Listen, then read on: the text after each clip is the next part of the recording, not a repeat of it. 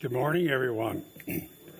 Today we're going to wrap up chapter 8, and which will cover 1 Corinthians 8 10 through 13. The topic in this chapter has been knowledge and the fact that some claim to have special knowledge that others did not, and were tempting the weaker to go places they shouldn't in order to prove they have the knowledge that these elitists have. We're going to wrap this up, and Paul's going to deal with this. We have plenty to cover. Let's begin with prayer. Thank you, Lord, for your goodness, your kindness, your mercy, your grace, and your precious promises. Thank you, Lord, that we can open the Word together as we encourage one another and show love to one another. And Lord, we want to acknowledge that each person who knows you is our brother and sister in Christ, and it's important to you and should be to us as well. Thank you for what we can learn from these verses in Jesus' name. Amen. Have quite a bit, so we'll get right to verse 10 here. So there's an ironic statement here that shows up in the Greek that isn't uh, readily apparent in some of the English translations. So let me read it I'm using the Lexham English Bible. It says here, For if someone should see you who has knowledge reclining for a meal in an idol's temple, will not his conscience, because it is weak, be strengthened so that he eats the food sacrificed to idols? Question mark. Now, there's a couple terms in here that are key to understanding the irony that don't show up in English translations very well. And I'll fill this in as, as we explain the verse. So the point is this that the knowledge, gnosis, that the elitists, the strong, have can possibly lead others to idolatry and we'll see later actual destruction. As I've mentioned before, in Corinth there were many polytheistic deities worshipped. There were temples to various deities. A lot of the food that was available, whether in a marketplace or at a corporate meal, was somehow linked to the idol temples. And at issue here was going actually to the pagan temple and eating food with whoever's there in their ceremony.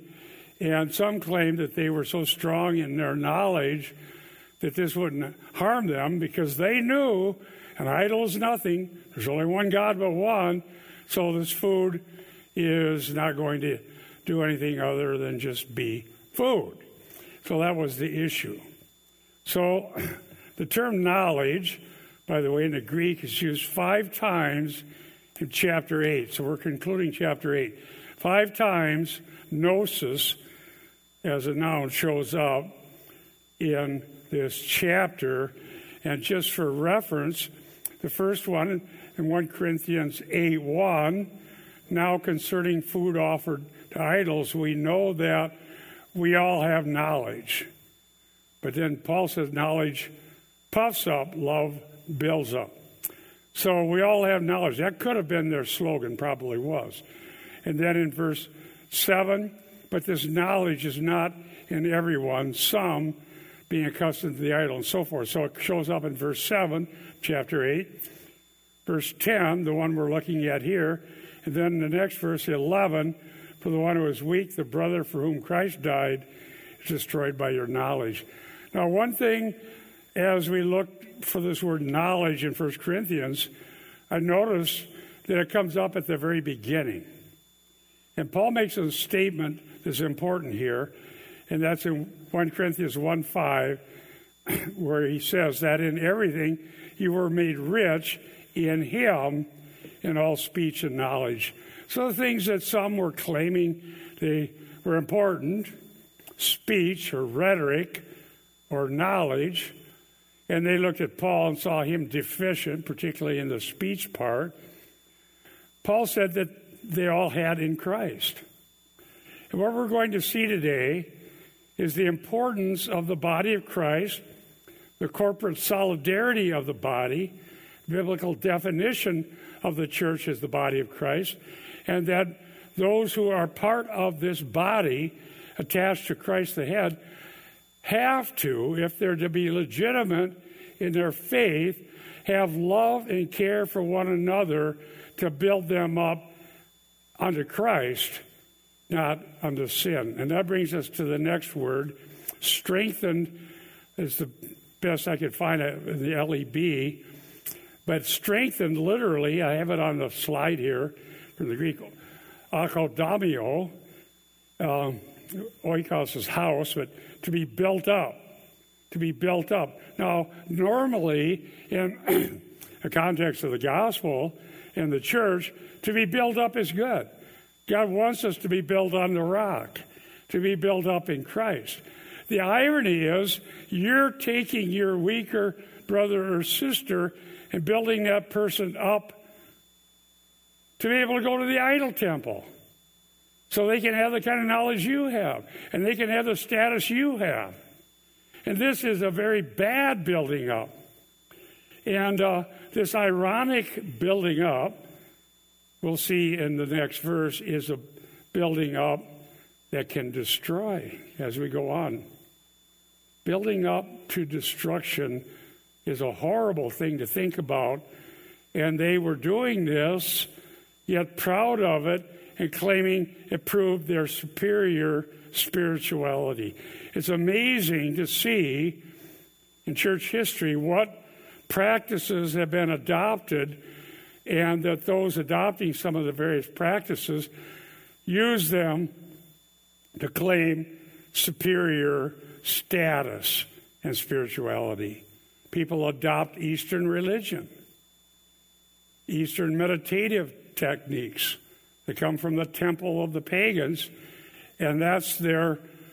They publish a book proving they have something other Christians need. It's an analogy I'm coming, trying to come up with. It would help us understand how serious the problem is here in Corinth. Dear ones, whatever the pagans have in their worship is not going to benefit the church. We have what we need, and that's what Paul started 1 Corinthians 1 with. We have what he's given us. Now, if here, just do a little technical uh, analysis, if someone should see you, now that would be uh, what in Greek would be a third class conditional, which means it's subjunctive, it may or may not happen. But in this case, it likely will happen. Why? Because we already know that the weak are there in the church. They are brothers and sisters in Christ, and they are tempted to try to have acceptance in the congregation because the strong with their knowledge seem to have something they don't. So, given the situation, this third class conditional is very likely to come to pass. It's not just theoretical, it's likely to happen. So there's the technical part of this. I have a statement I, I put in my notes. Maybe I've already covered this, but I want to make sure my memory is working today. There is irony here because to build up should be to the benefit of the brothers in the the weak. Uh, excuse me. To the benefit of the brothers and sisters in Christ. Paul uses oikodomio in 8.1 to describe the beneficial work of Christian love, that is, to build up. Here, the weaker one is built up to sin. This irony is biting and should be convicting. We want to build one another up in the faith, in love, in our trust in God's promises, which was a lovely song that was sung, and not build people up to what would destroy them. Dr. Thiselton, points out Paul now exclaims, after going along with all the supposedly chaired Samson. So, is this what the process of building and edifying the insecure finally achieves? Does it not make their insecurity worse? Says Thiselton, their self awareness more confused? Does it not, in practice, destroy the brother or sister, the fellow family member, for those whose benefit Christ yielded his life, and to whom these people therefore belong? We must proceed always concerned about valid spiritual, godly benefit to all of our brothers and sisters in Christ, knowing every single one is important to Him. He put them in His family. So they re- notice the word recline too. Uh, it's not totally certain why this would be here. Normally you'd say seat, but I think as Paul writes, he uses the word recline. It's reminding us of the Gospels, in my opinion reclining at the table. You're supposed to be reclining at the table with the Lord. You're reclining with the demons. We get to that chapter 10. And it seems odd, but yet it really isn't. Recent history has shown us that Christian institutions are very prone to take on the practices of the pagans and then encourage people that this is good and beneficial. And so we got to be careful we don't allow that to happen. Let's go to verse 11. Again, still from the LEB. For the one who is weak, the brother for whom Christ died, is destroyed by your knowledge. Oh, this, if this doesn't shock the readers in Corinth when Paul wrote it to them, uh, it shows how hard hearted they really are. They should be shocked. They should be stunned. They should be convicted to the core.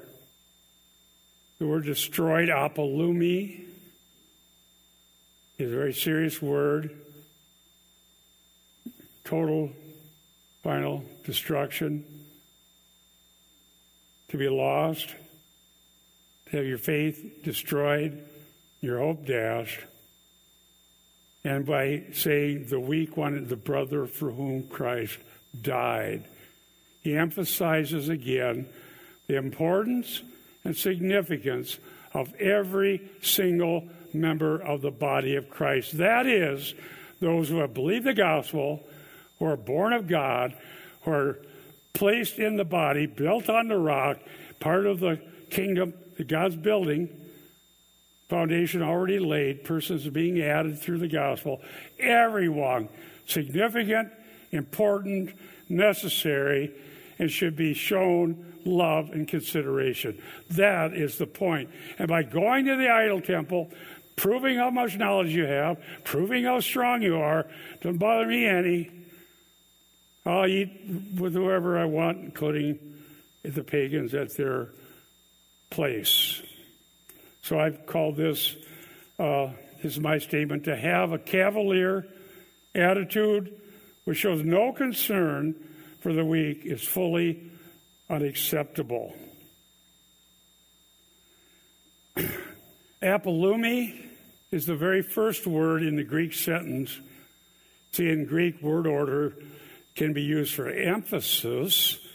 They didn't have the ability to highlight something and choose bold.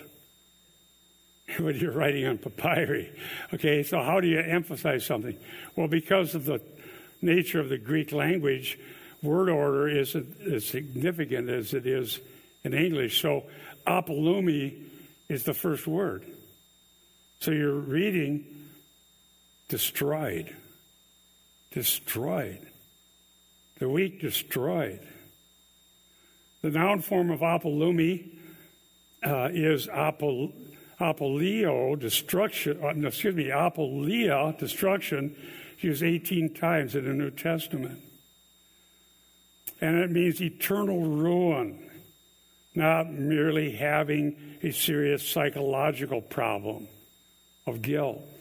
dear ones, another thing we must be concerned about is that in modernity, we tend to think of psychological issues as the real key. It makes me feel bad.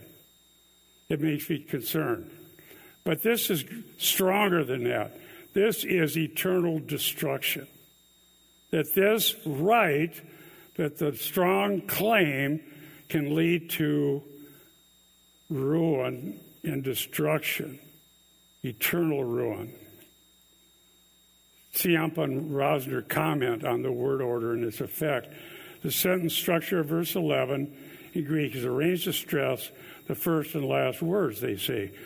First word is the verb is destroyed, the last word is the verb died. This way, the potential effect of the Corinthian approach is contrasted with that of Christ. This is why, why I included this quote. Christ died to save these brothers, but they are promoting their destruction. All for the sake of their so called knowledge. Is it worth the destruction of my brothers and sisters for whom Christ died so that I stand out as somebody strong and important? And if there's any conviction or sensitivity or concern left the heart of those elitists, they'll be smitten to the heart to know it is absolutely not wor- wor- worth it. So they're going face to face with their own problem. I have a statement I put in my notes. The elitists claim to be gifted with knowledge. Whatever special knowledge from the Spirit they may have, they lack love and care for the body of Christ. Paul will discuss gifts of the Spirit in chapter 12, where he emphasizes the necessity of each member of the body and the various gifts each one has. This is followed in chapter 13 by Paul's articulate discourse on love. Whatever leads to a triumphal, self promoting attitude most definitely is not a special gift of the Spirit.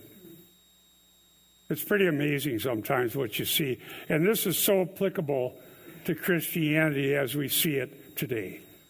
The ones that get the biggest followings on TV, the ones with the biggest crowds, with the most excitement, oftentimes promote themselves as having some special gift or power or knowledge or something us ordinary peons could never hope to have.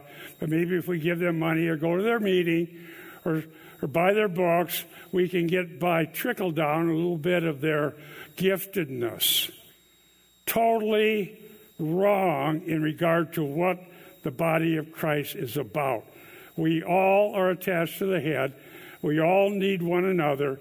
And somebody claiming to be the grand power of God may be thinking they're giving some hope to some ordinary Christian, but all they're doing is giving false hope and ultimately fear of hopelessness and failure because we can't live up to all their grandiose claims and practices because we're just ordinary Christians.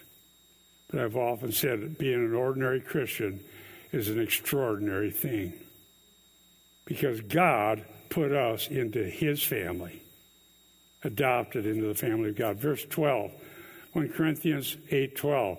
Thus, sinning against your brothers and wounding their conscience when it is weak, you sin against Christ. So Paul lays out his indictment right there in bold, strong words to the knowledgeable elite who claim they know something the others don't, and they have rights the others don't, and they have privileges the others could only hope to have.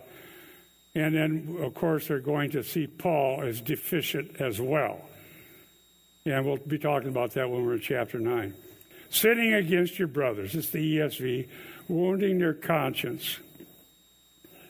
The word wounding is a strong word, tupto, tupto, I should say. And it means inflicting a blow, like a punch in the face. Striking. You strike their conscience, you punch them. It's very hurtful, harmful. And then in this verse, looking at word order, the word for sin is found at the beginning and end of this verse, framing the rebuke. Sin, sinning. And it's a very strong rebuke. We know from chapter 3, verses 16 and 17, the body of Christ corporately is a temple of the Holy Spirit. And we must, it must be seen as such. Let me read those verses to you. I preached on it some months ago, 1 Corinthians 3 16 and 7, 17. By the way, you is plural in this, these verses in the Greek, plural. Do you not know that you are God's temple and that God's Spirit dwells in you? And if anyone destroys God's temple, God will destroy him. For God's temple is holy, and you are that temple. And so the body of Christ is the temple of the Holy Spirit. The only way to be part is to be born of the Spirit, be part of the family of God.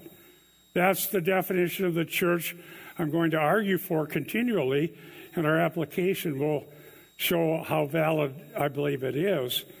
And this sadly has departed from Christendom. The church now is a massive institution with members, millions and millions, yes, even billions of people go to church who are not part of the family of God, not born of God, not indwelt by the Holy Spirit, and so forth but they're part of Christian religion in the broadest sense of the term. So many times these teachings that we're getting from the Bible here fall on deaf ears. People think, well, that's not me. I go to church. I show up. I've been fourth generation part of this uh, institution, been around a long, long time. So if I'm not Christian, I guess nobody is. Because they don't understand Christendom is not Christianity. Christianity is grounded in the finished work of Christ, personal faith in Christ, forgiveness, redemption, atonement, being grafted in, being part of the family of God, and being filled with the Spirit. It's not, well, my great grandfather gave a lot of money for. We can have this building. So therefore, you better listen to me. That's how it was degenerated into. That's why we've got Eastern religion coming into uh, educational institutions. That's why we have so much confusion, so much harm.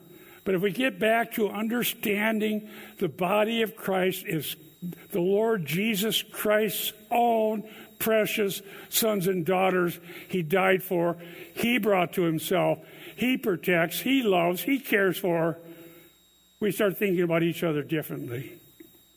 We start praying for the hurting, weeping with the weep, rejoicing with the rejoicing, and caring, and not seeing people as possible folks who could enhance our status. So, this is a clear statement about the corporate solidarity of believers. Dr. Thiselton says, says through participation in the death of Christ crucified, the believer becomes identified with Christ. Christ identifies himself with those he has consecrated. 1 2. Enriched. 1 5. He's thinking of uh, 1 Corinthians 1. And purchased as his own. 620. Who are shrines of the Spirit. 619. The previous verse 811 has shown that what is at stake is the self assertive stance of the strong, bringing the weak, for whom Christ died, face to face with destruction. How horribly, regrettably, terribly ironic. Rather than hope, encouragement, comfort, care, and love, they're brought face to face with apollumi, destruction. May God help us. May God help us. Verse 13 as we finish chapter 8. Therefore, verse 13, I'm reading from the ESV, 813. Therefore, if food makes my brother stumble, scandalizo, I will never eat meat lest I make my brother stumble. Never, never is into the age in the Greek, which is the way the Greek speaks of eternity. Now, this is clearly uh, hyperbole because we know Paul did eat meat, but he's making a point with his hyperbole. If eating meat, in any sense, was going to cause people to be scandalized to the point of facing destruction, I will never do it.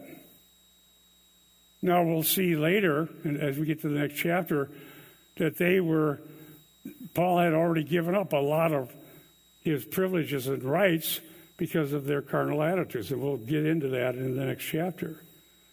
But to scandalize, uh, the stumbling block, to stumble over or stumble as to fall, is uh, a serious thing. So, and I have some comments on the slide here. The point is that love for our brothers and sisters in Christ must take priority. It's the Lord's priority, it needs to be our priority. In our love for our brothers and sisters and our care for one another, it may be that we don't become important in the eyes of the religious world. We may not be the great, powerful ones in Christianity as it's seen. We may not become famous. We may not be anything great. But Jesus said, If you did this to the least of these, my brethren, you did it to me. Here's a very difficult but necessary shift in thinking that'll change our lives. Thinking that what matters is what the Lord knows and what He has to say that we won't find out until eternity. Is it worth serving by God's grace in a way that probably nobody here even knows? It's not going to gain anything for your resume. But would it be worth it if the Lord says, Well done, thou faithful servant, enter into the joy of thy master? It's a difficult question. Because the Lord's commendation in the end seems ethereal and a long ways away. And how people react to us now is right there, right now.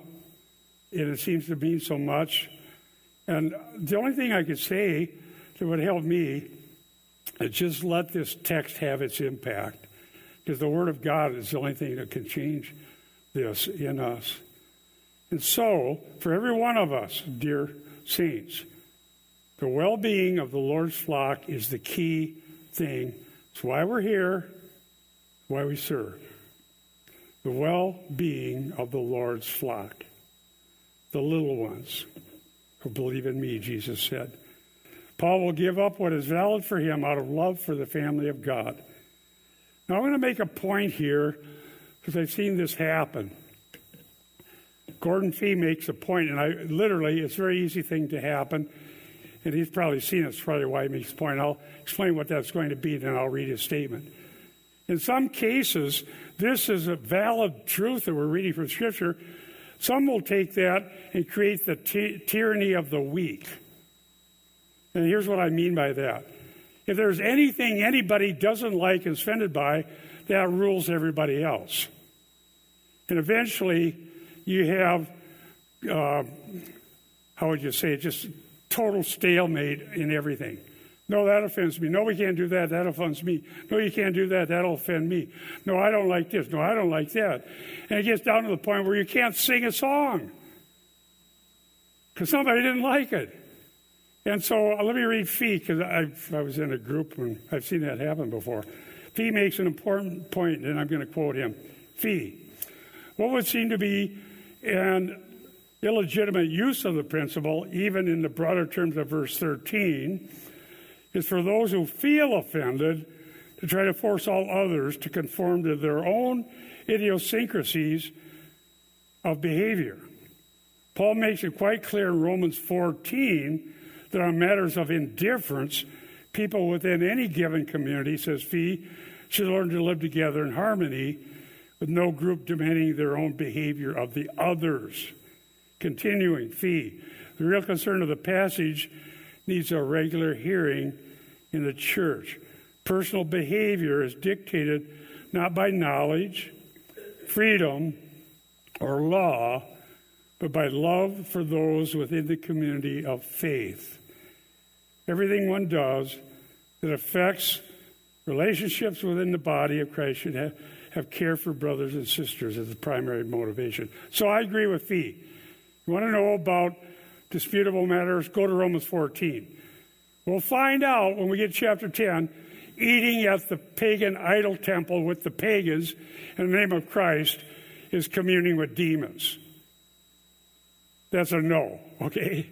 That's not the weak dictating everything. So I thought Fee's point was important. I have one more statement I have put in my notes.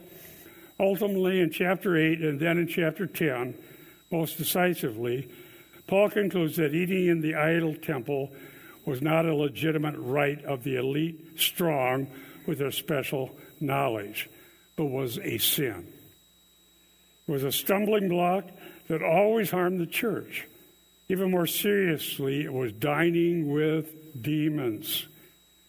The issue of scandalizing members of the body of Christ is not about psychological irritation. We all, at some point, irritate each other. I'm a good irritator. Um, but not to try to get better at that, but not doing that, but showing callous disregard for dear saints who have been added to the church by the Lord Himself. That's what we need to know. Did the Lord add someone to the church? Is this my brother or sister? And does that matter? And it does. It matters. And we'll show that it matters to the Lord. Two points of application. Number one, sin against brothers and sisters in Christ is sin against Christ. Paul said that. You sin against Christ. Secondly, to affirm the corporate solidarity of the church, we must have a biblical understanding of the church. That uh, I'm going to be emphasizing strongly as we go along. It almost seems shocking that 2,000 years later, one of the hardest things we can do is define the church. You would think that would be obvious, but it's not. But let's see some passages that will help us. Now, we're going to go to Acts 9 1 and 2, and we're going to examine Paul's conversion. He was Saul at that point.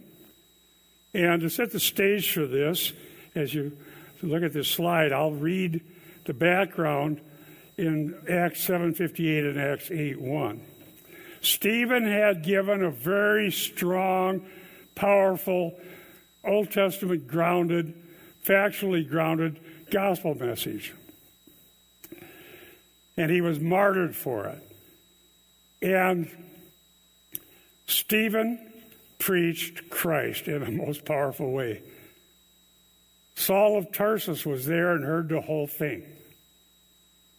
Get that background disciple of Gamaliel, trained, understood the scriptures. Stephen laid it out. Saul sat there and heard the whole thing. Acts 7:58 and they cast him out of the city and stoned him that's Stephen. The witnesses laid down their garments at the feet of a young man named Saul. 8 1 and Saul approved of his execution. There arose on that day a great persecution against the church in Jerusalem. They were all scattered throughout the regions of Judea and Samaria, except the apostles. They stayed in Jerusalem. Now, as we look at that, excuse me, I did not want to flip the slide. We're going to see on 9, 1 through 2. So let's see, flip as we go forward to 9, 1 and 2, We'll see Saul kept getting more angry. Let's read it. Now, Saul, still breathing threats and mur- murder against the disciples of the Lord, went to the high priest and asked for letters from him to the synagogues at Damascus, so that if he found any belonging to the way, both men and women, he might bring them bound to Jerusalem. So this Saul, who heard Stephen preach the gospel, who heard a brilliant speech grounded in the Old Testament and in recent facts that they knew had happened, the tomb was empty, Jesus was raised, he ascended to heaven. This Stephen, who was killed and he was giving hearty, hearty approval to, just got more angry and he was full of this vitriol as he wanted to find people who would believe in Christ, drag them to Jerusalem to be punished for the temerity of believing the truth. How many of you know that when the truth confronts the sinner, the first reaction is usually anger? As a self defense type of thing. How dare you tell me I'm wrong? If you tell me I'm wrong, I think you deserve a good punch in the nose. But there was someone a lot more powerful than Saul waiting for him on his journey. I think you read ahead on this one. Let's go to verses 3 and 4. And as he was traveling, it happened that he was approaching Damascus and suddenly, a light from heaven flashed around him. And he fell to the ground and heard a voice saying to him, Saul, Saul, why are you persecuting me? Why are you persecuting me?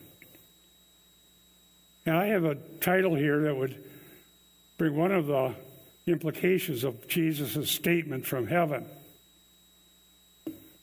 that Jesus himself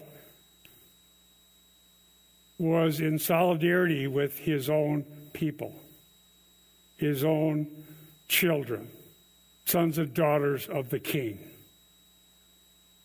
They're his. And whatever attack was waged against them was waged against, waged against Christ himself. So he says to Saul, Why are you persecuting me? And in this encounter, we know is his conversion. And we'll read a couple more verses here, but uh, the astute reader of Luke Acts will see an allusion here to the Old Testament. This is an epiphany. This is a manifestation of God the Son that's visible as light and audible as a voice speaking intelligent words. That's important for us to realize. People are looking for gaining an altered state of consciousness and having a blank mind and having some sort of a transcendent experience that can't be expressed in words. That's not biblical. The revelation that God gave of glory expressed in words from a real person our Lord Jesus, the ascended one, the resurrected one, seated in heaven. The light and the voice remind us of the theophany. Theophany would be a manifestation of God in a way that a human is confronted by it. Theophanies Moses encountered at the burning bush and on Sinai in Exodus 3 and Exodus 19. Moses saw the bush. There was light and also audible, intelligible words from the great I am. And so we have here a theophany. The repetition of his name, Saul, Saul, reminds us of the burning bush where Yahweh says, Moses, Moses, Moses, Moses. He said, Here I am falling to the ground is due to being overwhelmed by the divine manifestation. As you know, Luke Acts, a two volume work, the same author. Let me cite Luke 10 16. I'll cite it for you. Jesus said, The one who hears you hears me. The one who rejects you rejects me. And the one who rejects me rejects him who sent me. By persecuting G- Christians, Paul, Saul, later Paul, was persecuting Christ. How much more should we treat with love, kindness, our fellow brothers and sisters in Christ? Whatever the case. Sometimes it means correction, but it always means love. Let's go on with this, verses 5 and 6. And he said, Who are you, Lord? And he said, I am Jesus whom you are persecuting. But get up and enter the city, it will be told to you what, what you must do. So here, Jesus affirms his solidarity with the church.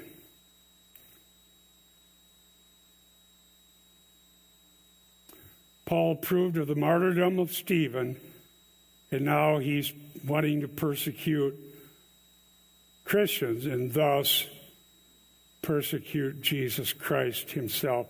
Now, this has been misused, by the way. People take the idea of the corporate solidarity and then take Christendom and the institutional church and mistake that for the church and say if you criticize a heretic, you're attacking Christ. If you criticize somebody who published anything under the banner of Christian from some book house and you say, no, this is false teaching and needs to be corrected, they say, you can't do that. You're mistreating your fellow brother and sister. But that's assuming that the institutional church is the same thing as what Paul's talking about in 1 Corinthians 12 or 1 Corinthians 3 or 1 Corinthians 6. Are we indeed talking about the same thing? If somebody writes a book saying, go into an altered state of consciousness, get your mystical guidance, uh, re- achieve nothingness in your brain, and uh, suddenly the Spirit of God will come and transform you, they're teaching something as bad as eating with the pagans in the temples in Corinth. That's not the church. But if it is the church, we have the access to helping one another get things right. Saul now finds that he's been intercepted on his evil mission, this is my statement, by Jesus Christ, the risen and ascended Lord. Stopped in his tracks, like Moses at the burning bush. Dr. Schnabel says Jesus directs Saul to go into Damascus and wait for instructions. And be shown what he must do. Now, Paul found that Ananias is who the Lord used to bring this about, but it was the Lord that brought it about. Let's get to Acts 26. You can turn here. We'll use the rest of our time in Acts 26. We'll probably start with 14. I just have on the slide 16, 17, and 18. This is a future recollection that Paul gives of his conversion, citing what Jesus said to him and we have more details here. So it'll help us understand why this is such an important issue. So he's he, in this case, he's before Agrippa, been on trial. There's a big riot that happened in Jerusalem in Acts 21. He's going to civil authorities, appealing his way to Rome to stand up for the gospel of Rome. But now he's before Agrippa. And so he's telling his to- testimony. Let's start with verse 14 as he tells his story. And when we had all fallen to the ground, I heard a voice saying to me in the Hebrew dialect, Saul, Saul, why are you persecuting me? It is hard for you to kick against the goads, which is like a cattle prod. You, that's what Jesus told him. And verse 15, and I said, Who are you, Lord? The Lord said, I am Jesus whom you are persecuting. Now to our slide here, verse 16. But get up and and stand on your feet. For this purpose I appeared to you, to appoint you a minister and a witness, not only to the things which you have seen, but also the things which I will appear to you, rescuing you from the Jewish people, from the Gentiles, for whom I am sending you. Notice he saw tangible manifestation, a tangible manifestation of the Lord Himself. The things you have seen. The resurrected Christ was seen by Paul. This will become important. It'll come up in chapter 9 of 1 Corinthians. He's an eyewitness to the resurrected Christ, and which will appear to you. There were more than one such appearance. And we've pointed that out before. And so he saw, he heard, he's a witness, he has information about what's true, he's converted, no longer an enemy of Christ. He knows that what Stephen was preaching that he initially rejected is cold, sober truth, and he embraces that.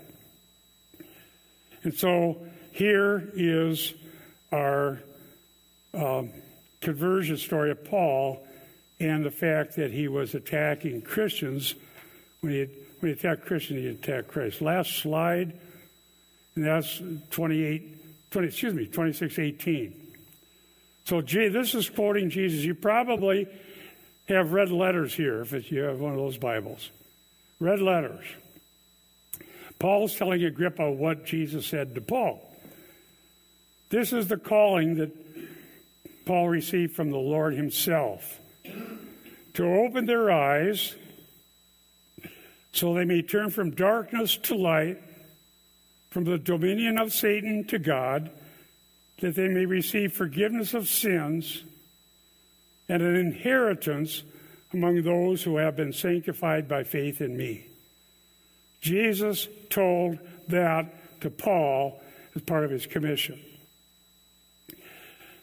Let me tell you, dear ones, there's a lot of theology right there. That's a lot of theology. It's very, very important. Some of this shows up in Colossians that Paul wrote, in Ephesians, which he wrote. There's allusions to the Old Testament.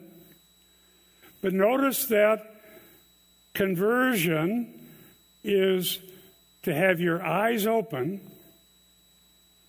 that so opened by God's grace through the gospel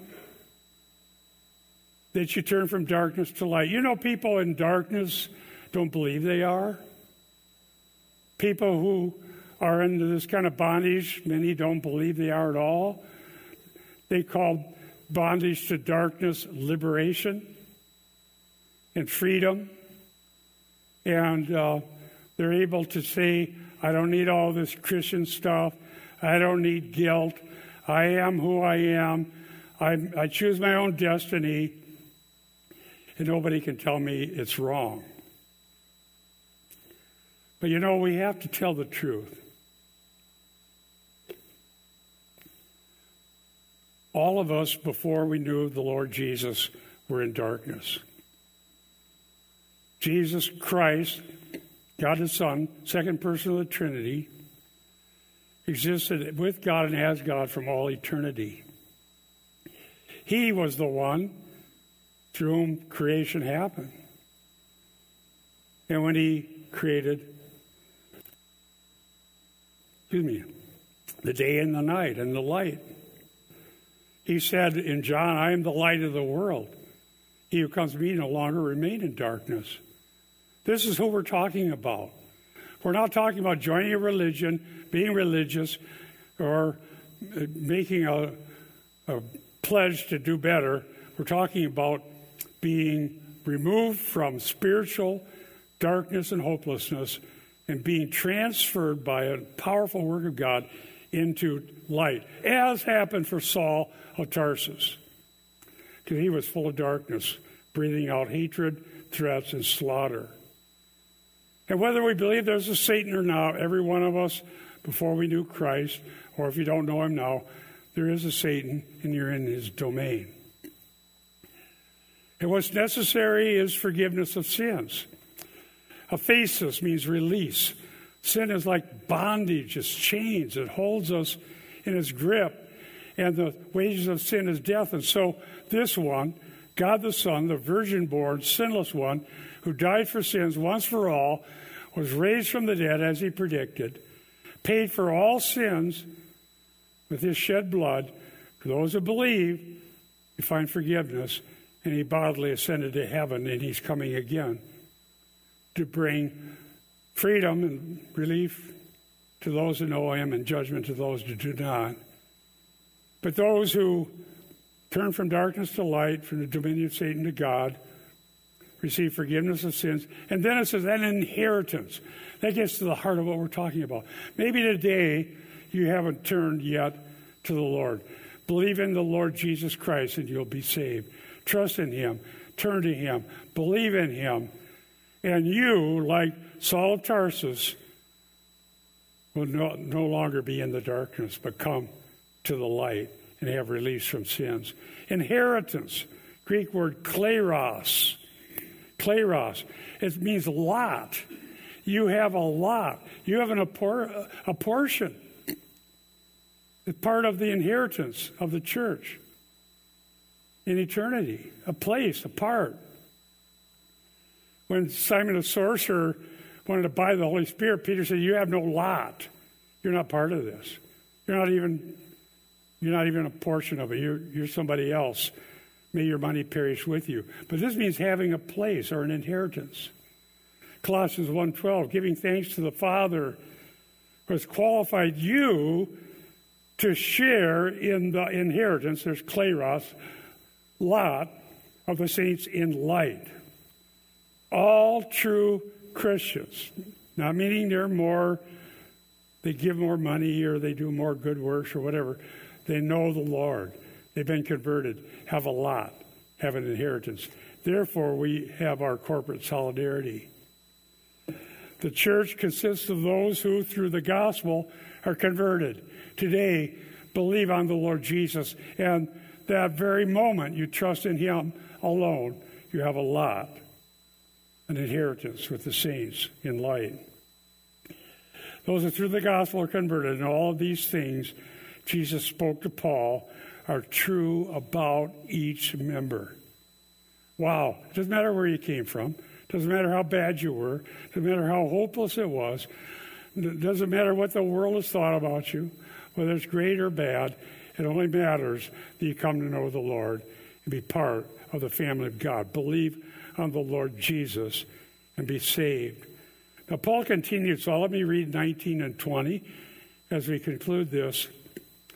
Acts 26, 19, and 20. So, King Agrippa, I did not, Paul said, I did not prove disobedient to the heavenly vision. Verse 20, but kept declaring both to those of Damascus first and also at Jerusalem and throughout the whole region of Judea, even to the Gentiles, that they should repent and turn to God, synonymous parallelism, performing deeds appropriate to repentance. Simon the sorcerer found out trying to buy the Holy Spirit is not a deed appropriate to repentance. He just wanted to add it to his magic trick. But believers want to be different. We don't, because of what God's done, we don't want to be like the world. We're asking God to give us power to continue to be different. Repent and turn to God. That's what Paul said to Agrippa. He didn't say, hey, Agrippa, listen to me. I got a better way you can run your kingdom. It'll work out better. You get more votes. No. He said that we should repent and turn to Christ. Today, I pray that that's true. If it isn't, that today would be the day of salvation. Let's close with prayer. Thank you, Lord, that we're allowed to look into these things that are revealed in your word. And I pray that you'd help us from our hearts to have this love and care for each other that we read about in the pages of Scripture. And we thank you, Lord, that Jesus has put us part of his family, that we can be part of the family of God. Thank you what we can learn and give us wisdom as we go forth with the message of the gospel and help us to treat each other with love and kindness. Thank you, dear Lord, and we pray this in Jesus' name. Amen.